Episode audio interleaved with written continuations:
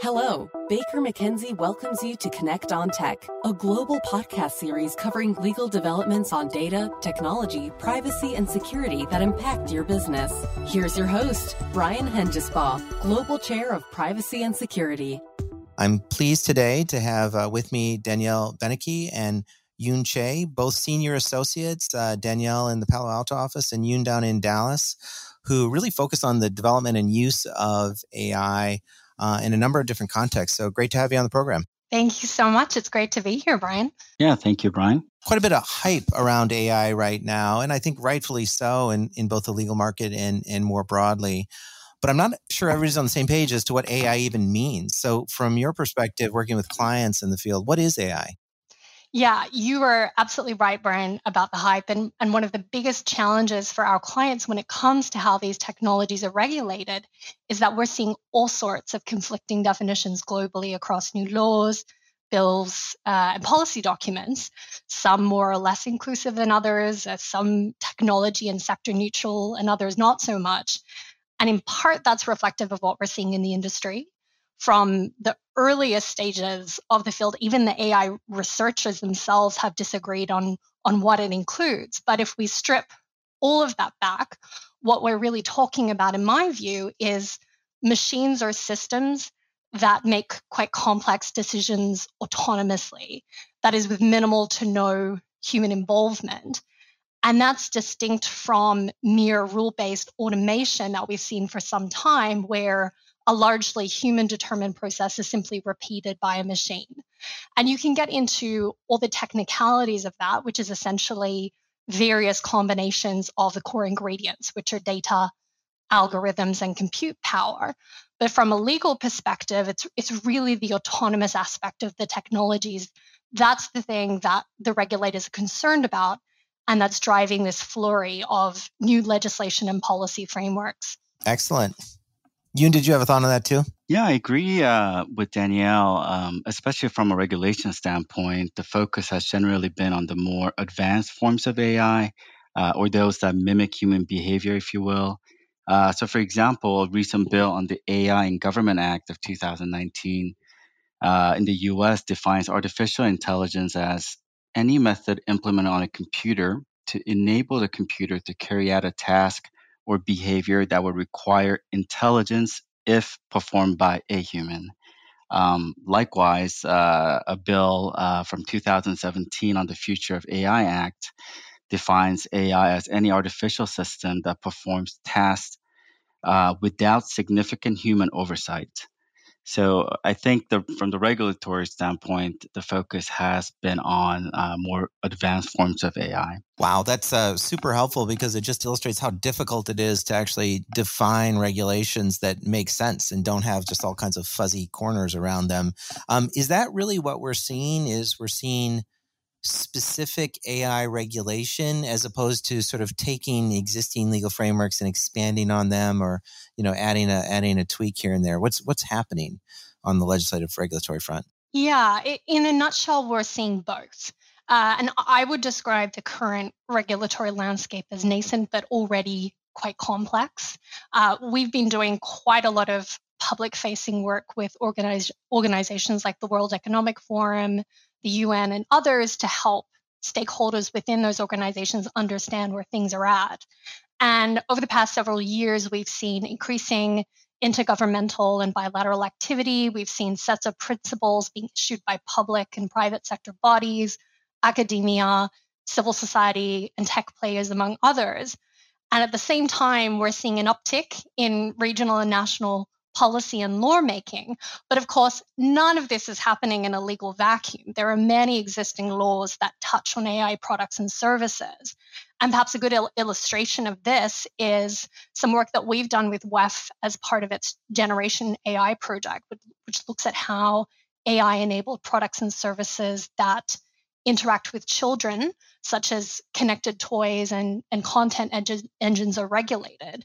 And in surveying our offices in key markets, we've identified a whole range of privacy, consumer protection, product liability, and other existing laws that implicate those kinds of products and services, as well as new laws uh, and proposed legislation too. No, that's really cool. I mean, and and and so true. I mean, I think one of the things we always see, right, is with any new technology, a legislator, uh, a regulator who's trying to come in and quote help end quote can often do more harm than good because it's just so undefined what the technology can do or um, how it can be most productively used. Are you seeing any? Um, and then the the risk is, of course, that it, it the legislation or regulation might presume a particular business model or um, might set up some prescriptive requirements that don't really fit and therefore inhibit the growth and the, the use of the technology.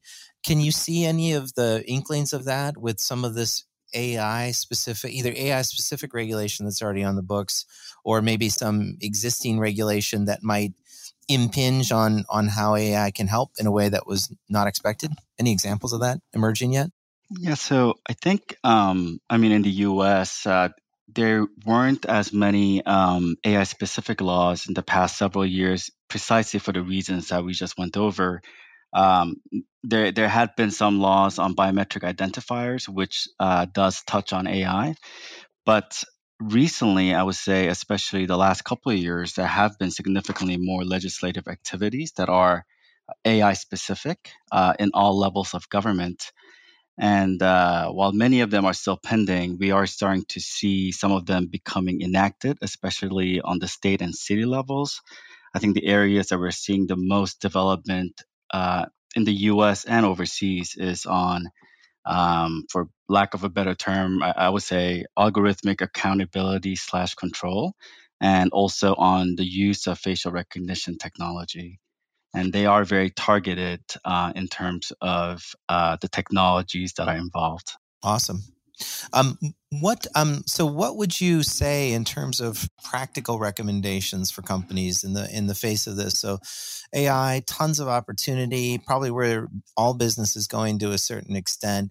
But what kinds of advice and guidance could you provide to companies now as they're navigating these US and, and rest of world developments? Um, and also looking at existing frameworks. Any any top line recommendations? Yeah, so I, I would say that there is an enormous spectrum of sophistication on the client side right now when it comes to these technologies. So on one hand, we're advising AI leaders who are really driving the key research and advances in the field. But we're also advising a lot of clients whose businesses have perhaps not historically been technology led, but for whom AI is seeping very much into what they do and into a number of their business inputs. And the great thing is we can advise all of those clients, but who they are and also where they operate is going to determine what we highlight for them individually. Uh, but taking a couple of examples, we're doing a lot of work to help clients understand the specific risks of AI enabled products and services. So, for instance, putting together product counseling playbooks and checklists that set out operative steps uh, based on the key markets in which they operate. Uh, and we're also doing a lot of work to help clients understand how the development and use of new AI technologies might impact their contracting practices.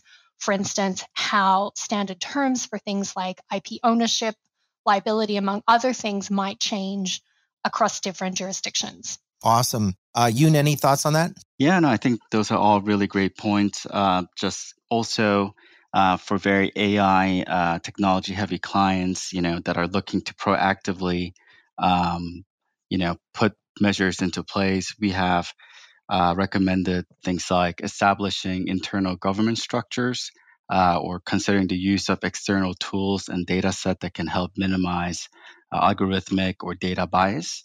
And um, another thing that we've been seeing a lot of development in, and would be important for clients is the different AI technical standards that are currently being developed by ISO, IEEE, and other standard setting organizations. So if you want to be a step ahead, you know, just being attuned to those types of development can be uh, very helpful. Perfect. Well, listen, Danielle Benecke, Yoon, Yoon Chae, thanks so much for joining us. Great, uh, great podcast. We look forward to having you back. Thanks so much, Brian. That was great. We really enjoyed it. Yeah, thank you for having us. Great. Have a good one. Thank you for listening. Stay tuned for our next podcast when we connect on tech. For more information on data and technology, subscribe to our blog at connectontech.com or visit our website at bakermckenzie.com.